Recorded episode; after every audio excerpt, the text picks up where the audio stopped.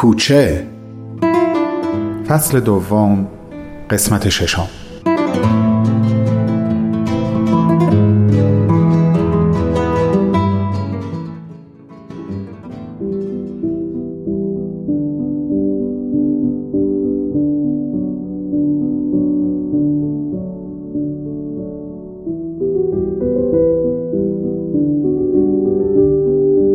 اولش فکر کرد مامان یا بابا صدا رو بلند کردن و موسیقی داره از باندهای اتاق نشیمن به گوش می‌رسه. ولی کمی که گذشت احساس کرد داره به صورت زنده اجرا میشه. از حدسی که زد ضربان قلبش تند شد. بلند شد رفت فالگوش ایستاد. جرأت نمی‌کرد در رو باز کنه.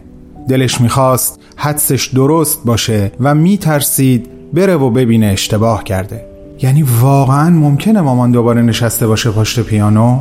اونم بعد از این همه وقت؟ دیگه طاقت نداشت توی اتاقش بمونه.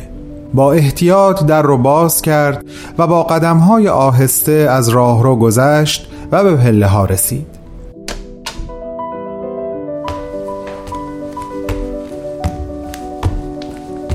چند پله رو روی نوک انگشت ها پایین رفت و اونجایی که دیگه می‌تونست پیانو رو توی اتاق نشیمن ببینه از حرکت ایستاد و فقط نگاه کرد. نگاه کرد و شنید. حالا دیگه همه وجودش تماشا کردن بود و شنیدن.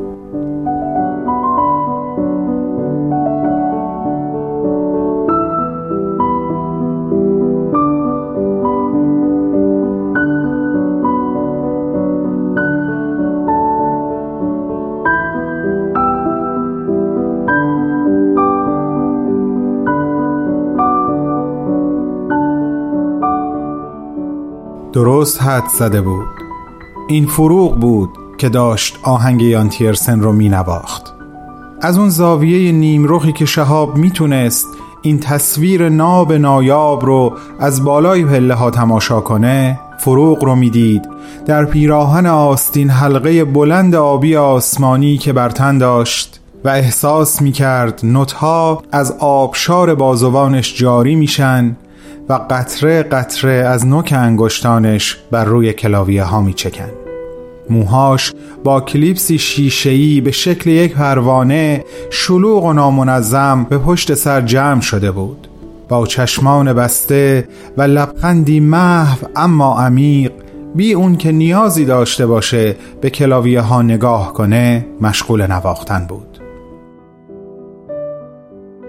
و کامران کامران پشت سرش ایستاده بود و درست در همون لحظه به آهستگی طوری که تمرکز فروغ به هم نخوره اون پروانه شیشه ای رو با احتیاط از روی سرش برداشت و ناگهان موهای جمع شده زیتونی رنگ فروغ به روی شونه هاش جاری شدن و بعد کامران درست انگار که می‌خواد از نهری جویباری چشمه ای آب برداره موهای فروغ رو در کف دستهاش جمع کرد به سمت صورتش برد و اونها رو بویید و بوسید.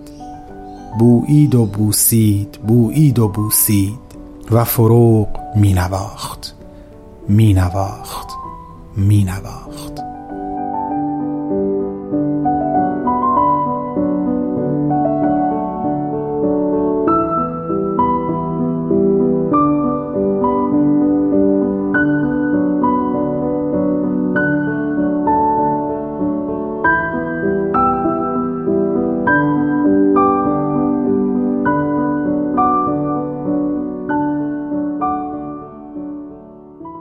کمی زمان برد تا ذهنش واقعی بودن این تصویر رو باور کنه و اون باور رو به عمق افکار و عواطفش رسوخ بده.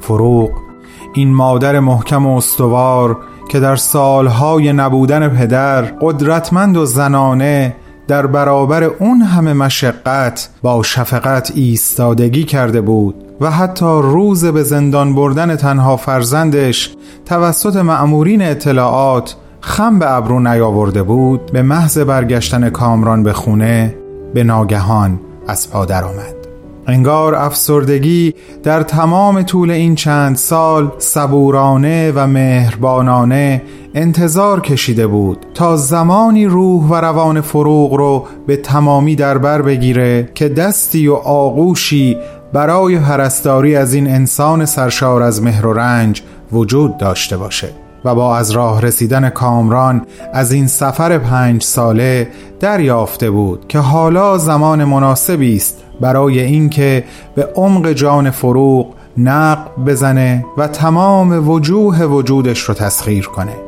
فروغ از پس اون همه ایستادن به ناگاه فرو نشست به حدی که حتی بعد از اینکه شهاب به طور موقت با قید وسیقه آزاد شد هم شرایط روحیش خیلی تغییری نکرد. شدت طوفان شدیدتر از اونی بود که خودش و بقیه فکر می‌کردن.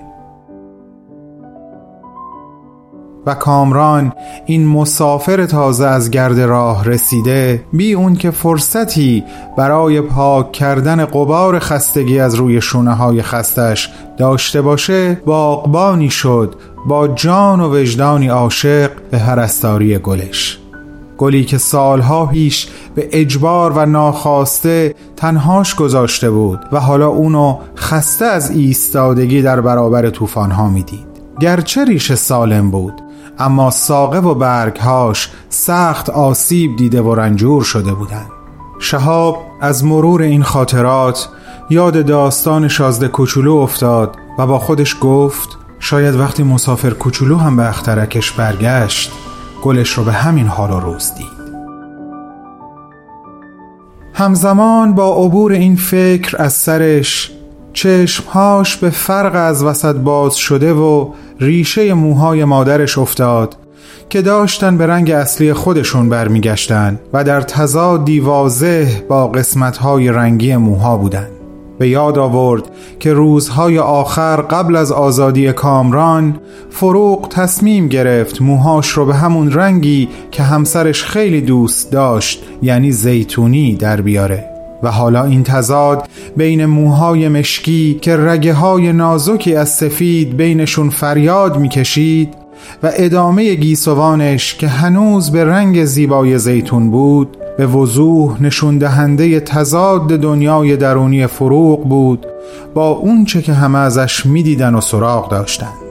و شهاب موهای مشکی سفید مادرش رو بیشتر از ادامه زیتونی رنگی که الان در دست های پدر بوییده و بوسیده می‌شد دوست می داشت واقعیت حتی اگر دردناک هم باشه خواستنی تر و باورپذیرتره.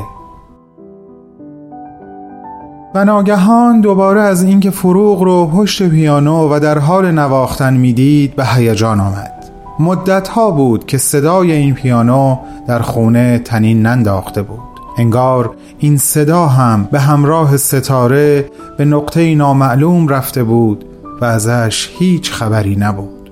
و این نواختن دوباره از یک پیروزی بزرگ خبر می‌داد. پیروزی کامران در نبرد با افسردگی عمیق فروغ. و شهاب خوب به خاطر داشت که یک بار روانکاو به او و کامران گفته بود که اون روزی که فروغ دوباره پیانو نوازه می‌تونین امیدوار باشین به اینکه حالش داره خوب میشه. و امروز اون روز بود.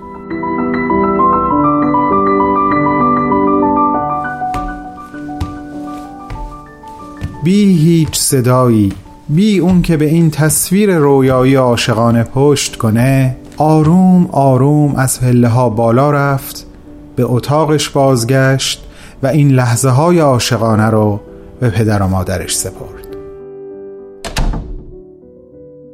رفت تا سریع این خبر خوش رو برای بهمن بنویسه که دید ازش پیغام داره. بهمن نوشته بود مگه قرار نبود نامه ای که حسین برات نوشته رو برام بفرستی شهاب؟ چی شد پس؟ و شهاب با خوندن پیغام بهمن از حال خوشی که داشت به دلشوره و نگرانی که از قرار ملاقات فردا شبش با حسین در کافه کوچه داشت پرتاب شد. غرق در افکار مقشوشی که مدام متراکمتر می شدند رفت سراغ ایمیل هاش تا نامه حسین رو برای بهمن فوروارد کنه. اما قبل از این کار تصمیم گرفت خودش یک بار دیگه نامه رو از اول و با دقت بیشتر بخونه و مشغول شد.